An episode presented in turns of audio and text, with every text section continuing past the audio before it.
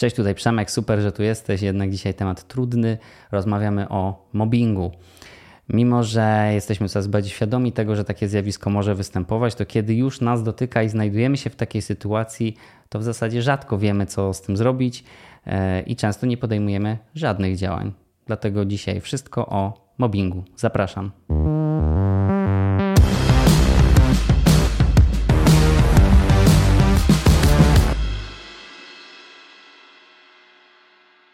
Od wielu, wielu lat coraz częściej mówi się o tym, że istnieje takie zjawisko jak mobbing, że występuje, coraz bardziej firmy się temu tematowi przyglądają, jednak e, rzeczywiście, kiedy już nas dotyka i znajdziemy się w takiej trudnej sytuacji, no to bardzo często po prostu nie wiemy, co robić. Męczymy się, dusimy to w sobie, aż kiedyś po często roku czy dwóch powiemy jakiemuś swojemu przyjacielowi, przyjaciółce, może komuś w firmie, I jakby bardzo często decydujemy się też na przykład na zmianę pracy w tej sytuacji. Nie chcemy podejmować walki, bo ta sytuacja nas po prostu przerasta, co też często wynika z tego, że byliśmy ofiarą mobbingu tak długo, że już po prostu nie mamy siły z tym walczyć. A czym w ogóle mobbing w takim razie jest?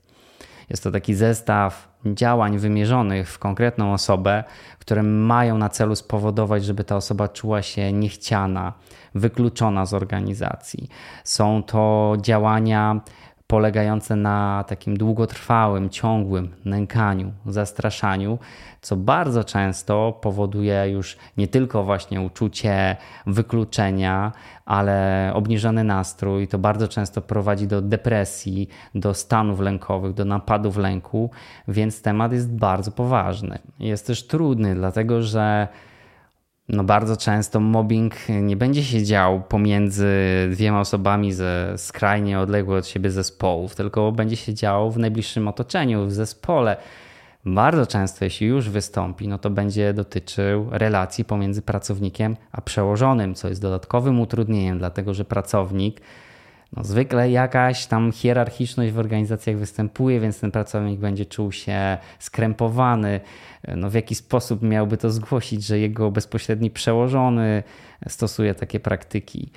No, ludzie się zwykle boją, obawiają się tego, co się może stać, czują się z tym bardzo niekomfortowo, nie są też pewni tego, co się dzieje. Ciężko im zdiagnozować, że rzeczywiście padają ofiarą mobbingu. No i to jest bardzo złe i przede wszystkim sami robimy sobie krzywdę, nie zgłaszając takich nieprawidłowości.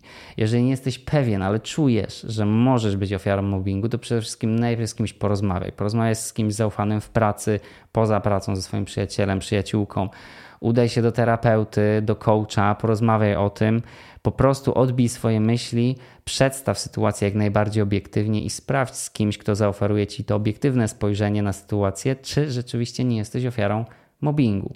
Jeżeli jesteś, jeżeli czujesz, że jeżeli jest takie prawdopodobieństwo, że tak jest, to wtedy skorzystaj z programu Whistleblowing. Konkretnie opowiadałem o nim w osobnym odcinku i po prostu zgłoś taką nieprawidłowość do organizacji. Organizacja ma obowiązek się tym zająć i ma obowiązek zrobić z tym porządek to może nie być najprzyjemniejsza sytuacja. Ona rzeczywiście może do ciebie wrócić. Jeżeli ten program jest dobrze zaprojektowany, to ta sytuacja nie wróci. Ale prawdopodobnie bardzo szybko, jeżeli dana osoba jest, jest tym agresorem, jest tą osobą, która mobbing stosuje na innych pracownikach, na innych kolegach, no to takich zgłoszeń będzie więcej, możesz tego być po prostu nieświadomy. Natomiast to po prostu trzeba zgłosić. No jeżeli pracujesz w większej organizacji, no to sprawa jest trochę łatwiejsza, dlatego że taki program praktycznie na pewno jest w organizacji wdrożony. W ten czy inny sposób możesz takie zgłoszenie zrobić.